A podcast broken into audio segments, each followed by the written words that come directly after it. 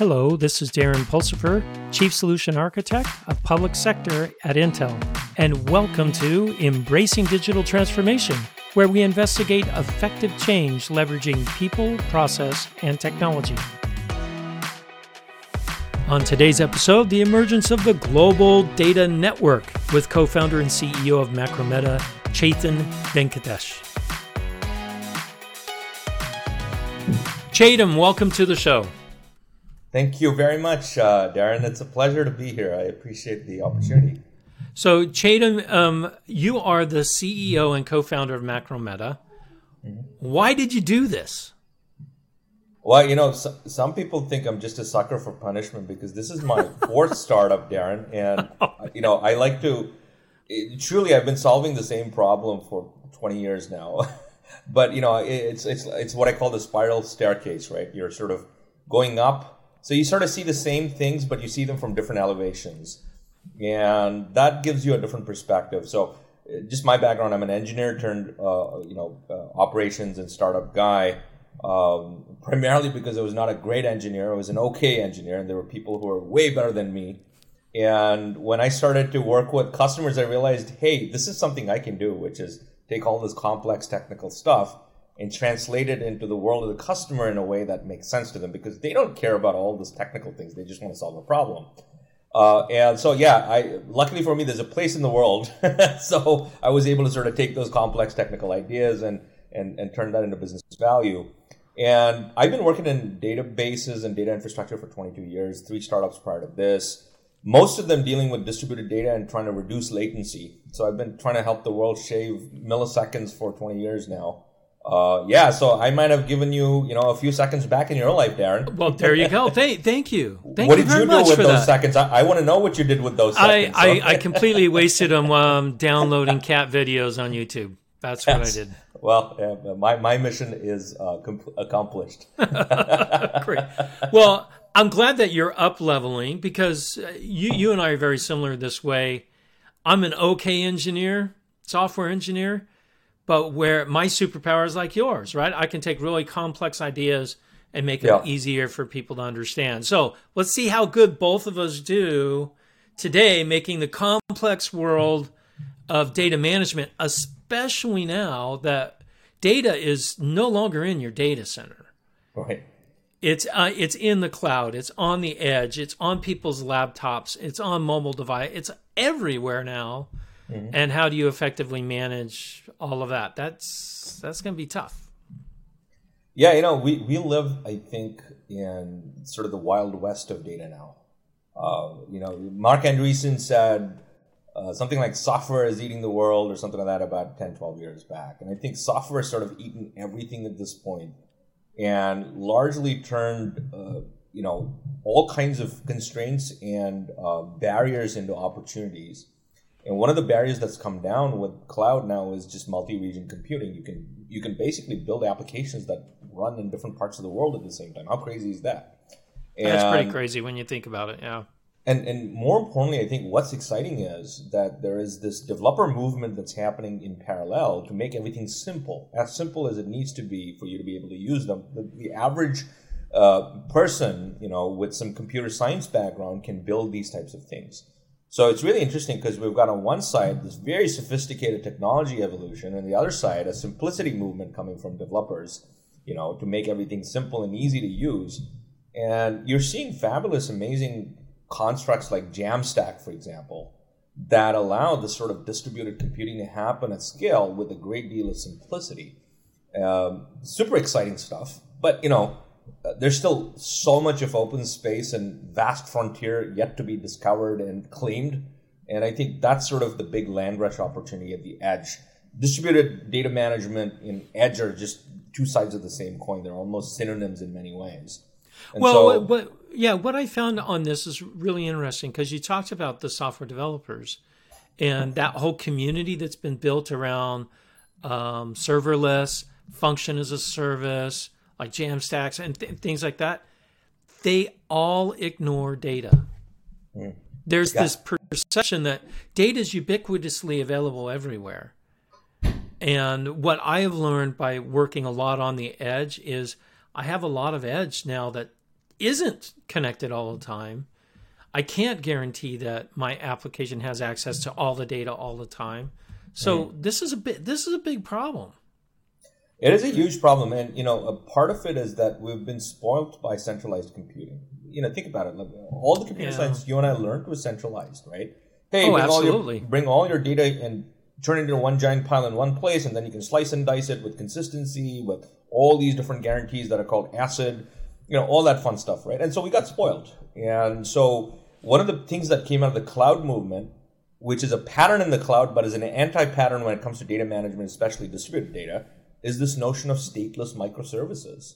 You know, stateless works great for decoupling data and compute but to your point, when data is distributed and you need to bring compute to where data is, not where, you know, not shipping data to where compute is, that statelessness ends up becoming a huge barrier. And so you actually need to embrace a more stateful way of doing things. And so you're right, you're absolutely right. People have not figured out how to do stateful things, and that's why Jamstack and all these serverless functions and all that stuff treat data as sort of a second class citizen, as, a, as, as sort of a you know, a, a peripheral issue, not a core issue. When it's yeah, which I think is hilarious, right? When you think about it, why do we even write code? Yeah, to do something with data. to do something with data. Well, I guess if you're a gamer, uh, no, you're still doing something with data, but you're always but, no. I mean, state. Yeah, I mean, you always are, and so this concept, oh, I'm just I'm stateless. I don't care. I I don't know where it came from, except except for I, I guess a, a very focused and myopic view of the present. But the future that we have today, it falls apart. Well, you know, I, I, this, and if I can take a minute to talk about state versus statelessness because it's a really interesting issue. We we don't appreciate, and I'll give a little bit of a historical picture here. We don't appreciate statelessness uh, as as really a consequence of very good Unix design philosophy, like POSIX basically cleaned up state and said state has to be these discrete things and it goes in specific places at specific times. And it created this very clean separation between compute and state and allowed, you know, statelessness to come as a as, as a as a first order consequence of that, right? Versus statefulness, you know, if you it, it complicates state complicates everything. It makes everything expensive. Oh yeah, messy, yeah. Yeah. And and it forces people to start thinking in data structures that are not easy to reason with, and that's the hardest problem about state. You know, uh, when you're stateless, your data structures are super simple, right? And you have oh, yeah. very specific way places at which you commit your data, and then you move on, and you're stateless again, right? So you, you kind of you know build up a little bit of state, and then you write it, and then you move on. So at any point you lose something, it's that little bit of intermediary state that you've built up, right? Versus in stateful, you need infrastructures that are far more powerful, that are data structurally more complex, because they're supporting the application as it continually emits state. And we're moving into a real time streaming data world, and that's continually emitting state from somewhere. And so the infrastructures are just not designed for that. And that's where my company, Macrometa, comes in because we've really built a new platform for this sort of continuous real time active state that is happening at zeta, beta, you know, whatever, gajillion byte scale. Gajillion right? bytes, yeah. yeah, exactly.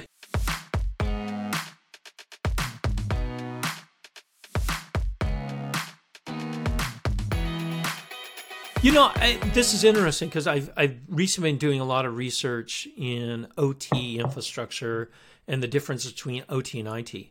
OT has state. Mm. All OT devices have state, right? And I think this is fascinating that you brought up that you know the IT world we kind of separated the two. Maybe why the that might be why there's so much contention between the OT and IT um, professionals and industries as a whole. Because on the IT side, we've kind of um, ignored state. But I like how you said now we've got streaming data that has active dynamic state. I mean that's that's a major shift for a lot of IT um, software developers.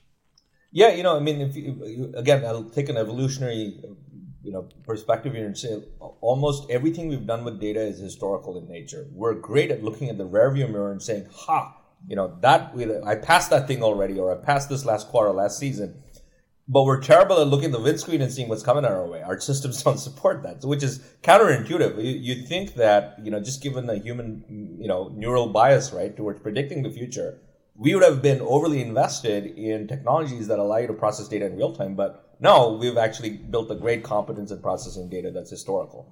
And that's actually what's what's what's really, in my opinion, the shift that's happening this decade.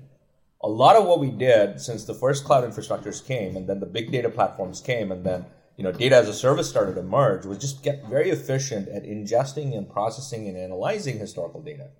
But now we're starting to get into a world where data needs to be, uh, you know, kind of you need to think of data as a, on a spectrum rather than as these, you know, just one monolithic monolithic thing because data has maybe five or six qualities that are now starting to get appreciated. The first one is data has perishable insight value.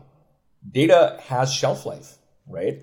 I, I you, when you first brought this up, I thought this was hilarious because the first thing that came to my mind is bananas. Mm-hmm. right? Because bananas, eh, it, I, I, lived in Brazil for two years and I know what real ripe bananas are. We yeah. don't have those in the US unless they're like totally brown. Mm. Um, but to have a very ripe banana, you watch it go through its progress and then it spoils.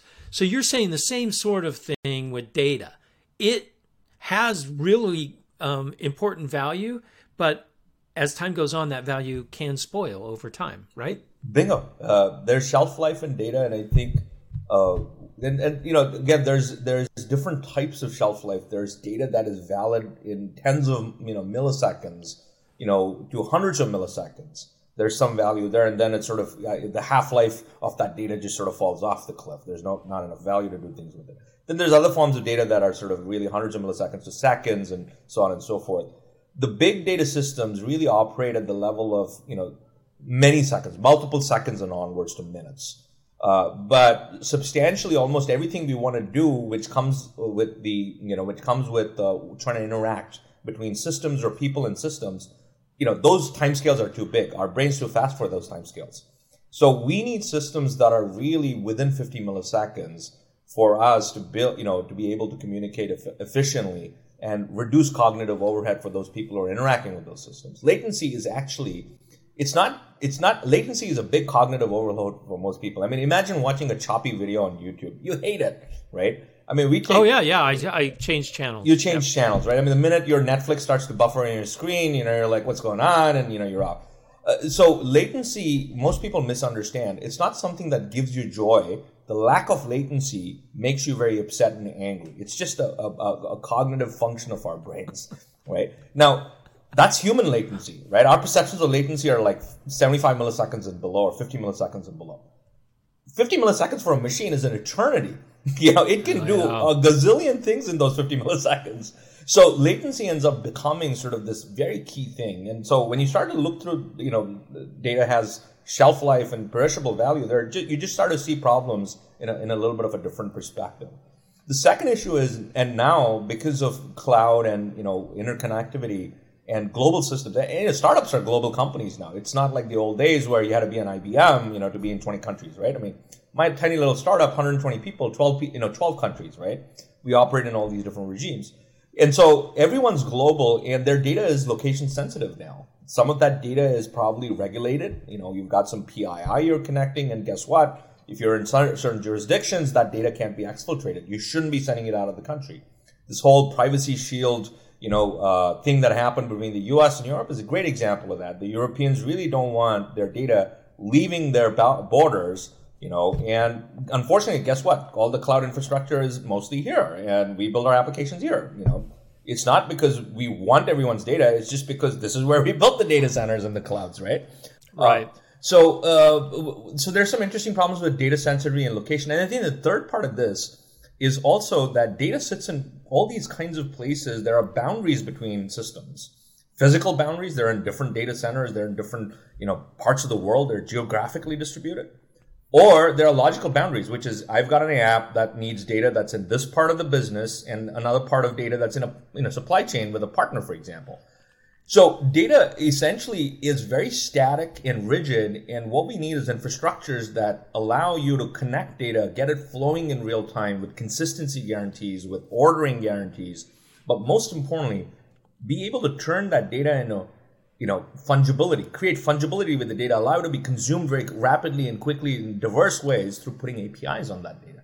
So that's sort of the second thing that's driving a lot of this movement away, right, towards distributed. which is the location and the boundaries.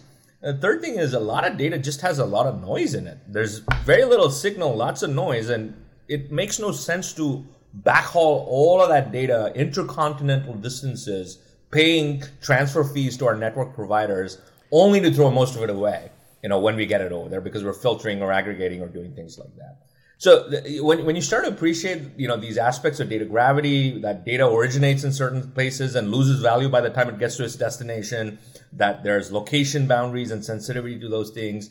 There's also high refresh rate and changes in data, right? I mean, a lot of systems are daisy chained to process data. You know, I'll take data from this system, process it, and you know, push it on to the next thing, right? And what ends up happening is you know you start to see data that is very high refresh rate and so systems are working on stale versions of data. They're not seeing the latest version of the data. They've computed on something that's stale. It's kind of like the whole starlight problem. When we look uh, in, into the sky we're seeing light from stars that came a billion years back right? A million years back. Yeah. Well guess what? In, in terms of latency your system is seeing data that could you know metaphorically speaking is a million years old. It's it's useless. You know it's because it's still and so we need new infrastructures. We need new ways of solving these type of distributed data problems. And you know i'm, I'm i think the next 10 years belongs to this uh, this area in, in data sciences.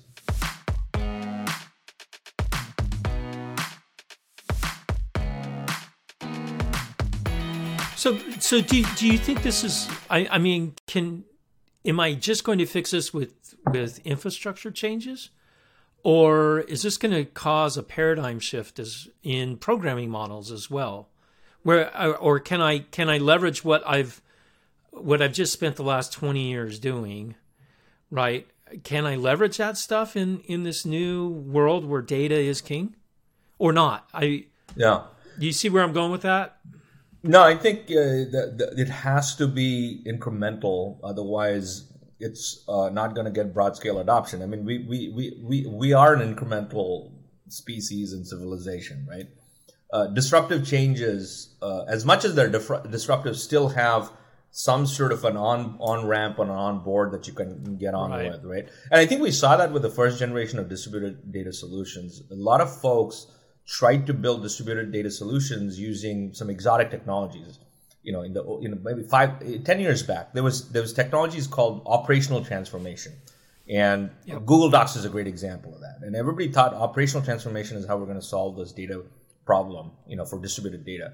But operational transformation requires centralization of the control layer um, and so uh, it doesn't scale very well because the more participants you have that are trying to distribute data and coordinate consistency and ordering of data it, that centralized layer becomes the choke point now, in Google's case, they've got extensive infrastructure, very smart scientists, so they've figured out a way to make operational transformation work at scale with things like Google Docs.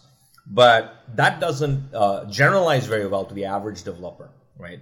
In fact, if you think about distributed data problems, there are maybe only five companies in the world that really understand it at vast scales. That's Amazon, Google, Facebook, Azure uh, and Google, right? Those are the five companies. Yeah. Um, and and so most of the body of knowledge about how to solve distributed data at scale is locked up in those companies in proprietary tech and you know and NDAs. Uh, and what we're doing at Macrometa at least is sort of working with community as well as with uh, with uh, with academia to try and create just a new uh, body of knowledge, far more efficient than some of these you know centralized models to be able to do this in a fully distributed way. You know, this this reminds me a lot of the problem that was um, prevalent in the late '90s and early 2000s with high performance computing. Mm. Um, same same similar type of problem when they started building the first clouds, which they call grids. Yeah. Um, with disparate systems scattered all over the place, they had the same sort of problem. I have data that needs to be scattered all over the place, but I need it um, with low latency. I need it as close to the compute as it is. Uh, do we have any learnings from from that that old grid storage oh, space? Oh, absolutely. I mean, Hadoop is in the, is, is the is the consequence of that, right?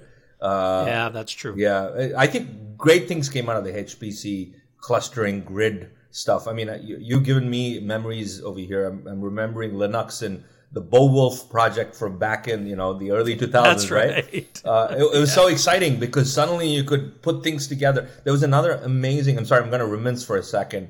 But one of my no, that's fine. one of my favorite uh, projects from that time was uh, a project called Mosix, Open Mosix from. Uh, I remember. uh, I, remember I, I think it might have been a, a university in Israel that that did that. I believe it was a Moshe something or the other who built that. Amazing piece of tech, and I built my first 3D rendering farm using that technology. It's my, you know, people are building rendering farms today. I built a rendering farm as a service, uh, you know, 15 years back using OpenMosix because you could upload a ray tracing file and we would farm it out using OpenMosix to 25 servers. That's hilarious. Yeah. I, I, I wrote I wrote my senior thesis on distributed ray tracing. Oh wow! yeah, so I are we the same person? I know We might be the same person. It feels this like hilarious. It feels like you're just a we're versions of each other here.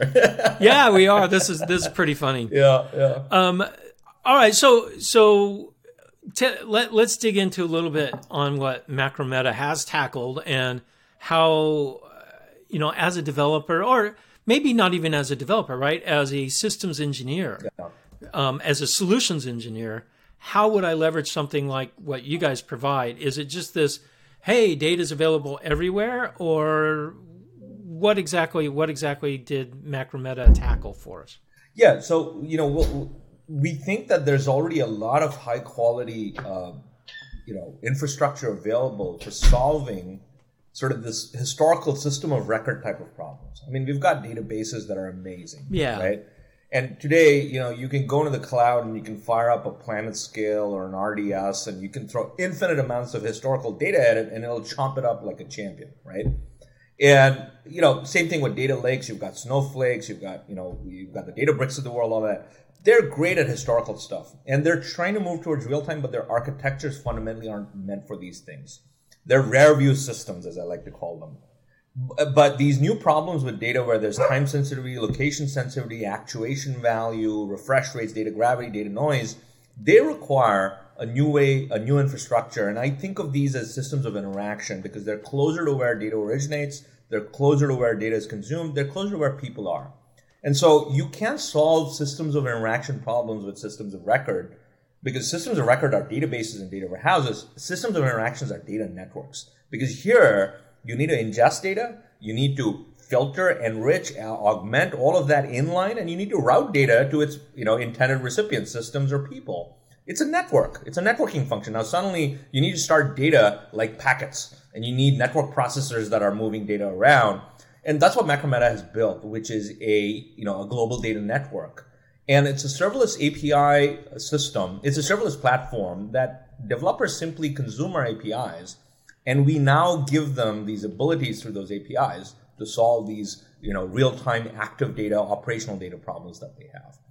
And you know, just to double click one layer deep into the global data network that Macrometa operates, think of it as sort of a, you know a, something like Akamai, a CDN, right? A topology like a CDN, but a data platform like Snowflake. Imagine you smash those two together, you know, in a uh, in, in one of those uh, accel- linear accelerators, right? Like the one in CERN.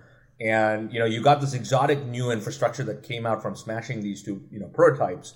That's what Macrometa is. It's a global data network in the topology of a CDN like Akamai or Cloudflare or Fastly. But on the other end, it's it's actually a data platform like Snowflake and MongoDB that gives you very rich data primitives to be able to deal with these real-time active data, operational data, uh, you know, values. So I can take my analytics that I want to do in real time and the tools that I'm used to using, and I can integrate them in with this global data network so that I can deploy uh, these analytics anywhere, uh, close to where the data is generated or where the data is uh, required, where the data comes in, correct? Is that Exactly. So way to think of uh, exactly instead of I'll give you a couple of direct examples in in the retail world, for example. You know, we're all used to getting next day delivery or same day delivery in many cases, and that's the Amazon yeah, nowadays we are. we are right, and that's the Amazon Prime effect. But remember, five years, six years back when we didn't have it, you know, it used to take weeks, two weeks to get to us.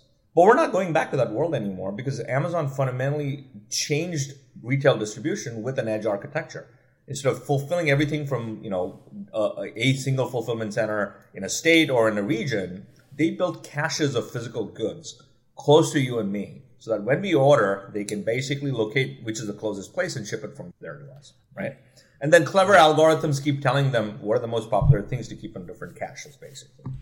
So what, what we're what Macrometa has done is fundamentally build the Amazon Prime for data, which is we're basically bringing data and computation on that data much closer to where you are and allowing that to happen in milliseconds. So we can allow you, for example, to put our network in front of your apps.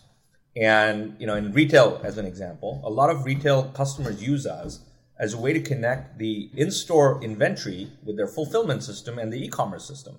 So as an example, you're shopping for hardware. You're, you're doing a new home project. You go to your favorite, you know, version of Home Depot or whatever that is. As you're shopping and you add things to your basket, those are items that are actually in the closest store to you. So you never get oversubscribed. Because that's one of the biggest frustrations, for example, people who are doing these right. types of things have, which is I bought five parts from here, they ran out, I got to go to the next store. Where's the visibility for all of this? So the, this ability to create real-time loops of data in retail is, is extraordinarily powerful because it allows the small guys who don't have Amazon's computer science and cloud and all of that to really be able to compete with Amazon. So, you know, we're seeing a lot of that sort of intersection of retail and, and edge and real-time data uh, as a powerful enabler. Another one is in cybersecurity. Uh, some of our customers are cybersecurity uh, enterprises that are ripping out their centralized data models and creating distributed data models to take advantage of lower latency so they can block threats in real time. You know? Yeah, so that that's a really good use case because the sheer volume of data that's generated from network logs or system logs, host logs is is huge. And today, I I, I was talking to a um, agency in the U.S. government, they bring all their cyber threat logs back to the U.S. to do all their processing, and then they'll tell you two days later right. if you've been I, that you can't do that. So with your guys' stuff, I can push that analytics yeah. out to the edge very easily, right? I do. Do I have to? Do you guys have like orchestration where I can say, hey? Go run this on all these types of data and it will distribute my my my containers or uh, analytics. It'll distribute those out or do i have to do that distribution myself no, you don't have to do the distribution yourself. You connect us to your data sources and your data destinations, and we sit in the middle and take care of all of this in real time for you. So you, oh, so you take care of all the orchestration of data of dropping my server, my my stateless server serverless uh, container close to where the data is, um, exactly. so it can it can do its job. If I can share three slides, it might actually be helpful. Is that something I could do? Uh, Absolutely. Yeah. Okay. Great. Absolutely.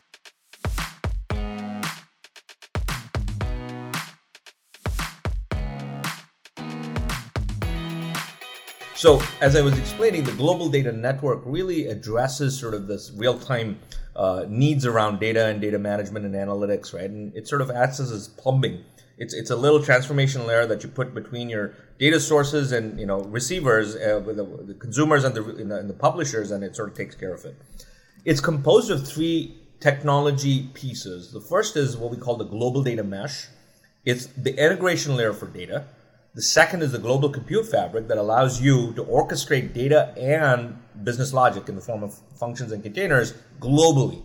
And then the third piece is what we call the global privacy fabric, which is the way to secure data and comply with different data regimes and regulations that might be in effect wherever your data is, you know, either transiting or being stored. So uh, let's start with the global data mesh, which you know really is a way for you to integrate data from different systems just very quickly and easily. So you've got systems that are sitting in you know across different boundaries, maybe physical boundaries of data center and region. Maybe there are geo-distributed data. Some is in you know Europe, some is over here. Maybe it's logical. You've got data in one part of your business and systems in one part of your business, and maybe other data in partner systems, for example. And so the data mesh acts as a way for you to integrate all of this stuff and get data flowing with consistency and with uh, you know ordering guarantees, which is one of the biggest and hardest problems over here because data can get really mon- you know, you know it can get it can get all kind of twisted ways right when you start getting it flowing. But the biggest uh, value of this global data mesh is that it makes data fungible and consumable by allowing you to put APIs on data very very quickly. So you know you might spend months trying to you know clean curate data and then put an API on it. Over here with the global data mesh, that's usually a couple of hours of work, for example. Now, so once the data has been sort of connected and it's flowing and you've put an API on top of it, and we can do this at vast scales. I mean, today, our global data network already handles billions of events per second globally. But it's really designed for trillions of events per second, you know. And so this is an infrastructure designed to move data at vast scales at a very economical cost compared to the cloud. I mean, we can move data at 90% less cost and transform data at 90% less cost because of sort of some of the proprietary pieces over here. So this is the first piece of the journey. And then the second piece of the journey is now bringing business logic and orchestration to move your processing closer to where your data is originating or data is being consumed. This is the anti-cloud pattern. In the cloud, we ship, Right. yeah, we ship data into compute. Everything to the Yeah, we ship data into the compute, which is very far away, sometimes intercontinental distances. Here we flip it and we ship the compute to where the data is. And so with Macrometa, you can actually point us to your microservices, right? And we will surgically move those microservices that benefit, you know, or need to comply with data regulations, for example, and keep them, you know, distributed and move them into a region where that, where that process is required. All of this is done dynamically. And that's why we call it a network because it's routing a lot of these things and putting them in the right places for these things to execute. And, you know, substantially once you've done the global, you've, you've kind of got the data mesh to integrate data, you've got your compute now that's serving data on top of that or ingesting and processing data and analyzing data. Now you need to start worrying about the next order of problems, which is Yeah, I was going to say protection of data, right? I you mentioned it earlier in the podcast where you've got GDPR, you've got California's Privacy Act. So you need some kind of access control over all this data as well, right? Exactly. And and these are really hard problems and the answers we have today are terrible. Your answer really is go and spin up I a agree. separate, you know, go and separate, uh, spin up a separate silo, you know, a- an instance of your app for that particular geo to comply with those particular. And then, you know, every time you spin one of those up, you need a separate team. You've got your own security surface that is exploded. It's just an ugly, ugly way of doing things. And so, you know, in Macrometa's view, we've this is the data network that's already integrating and getting your data to flow across all these boundaries. Now you've got compute functions also, you know, being able to serve and you know ingest data on top of that without boundaries. Well, now we can basically create logical boundaries and we can pin, geopin, and geofence data to specific regions. We can set affinities and policies about how data lives in a region, how it replicates. Should it be anonymized when it's replicated out of the region, for example? See, I, I, I love your guys' approach because it put data as the primary Exactly. instead of the secondary, uh, second class citizen, which it has been for the last 40 years. Um, I, I love th- this is a great approach. So, uh, how do people find out more about this? Um, Yeah. About Macrometa? Just go to your website, or how do they get in contact with Yeah, you? Yeah, the best way to talk, to learn more about Macrometa is go to our website www.macrometa.com. Uh, and you know we've got a lot of uh, educational material over here. It's a brave new world, and it's exciting time. You know, for folks who want to sort of explore this new frontier with us. Uh, what I can tell you is that there are some use cases that are you know extraordinarily they're impossible to do in the cloud. I call them impossible apps because the cloud's too far or it's too slow and it just is not a good purpose fit for these types of problems. And so for those classes of real-time data problems, you know, we've built an infrastructure to solve them because we've been thinking hard about this for now seven, eight years about what the next 10 years of stateful data computing is in a distributed world. And uh, that's what the platform is really designed to do. So I, I, I, as much as this is sort of my marketing spiel over here, I like to say that you know the next ten years are really about these global data problems, and you know customers have all these emerging data problems, and you know we're a platform that can help very quickly and easily turn them into opportunities uh, rather than you know being challenges. Hey, um, Chetan, thank you again for coming on the show. This has been insightful. We most definitely want you to come back I'd love to. because we can we can reminisce. yeah, let, let, let, us talk about the, the two, early 2000s because I think that was sort of yeah, man. that was the Cambrian era of computer science to me because all the Absolutely. because you know, and, and also maybe one last piece of reminiscing before I say bye. I almost feel like everything we do in the cloud is just basically putting uh, a more fungible interface on top of mainframes. Literally every data structure invented in the mainframe world has become a service in the cloud. Yep, it has. You're right. You're right. Yeah, we got to change that paradigm. We do. exactly. So, all right. Hey, thanks again, Chetan. My pleasure. Take care. Thanks so much for having me, uh, Darren.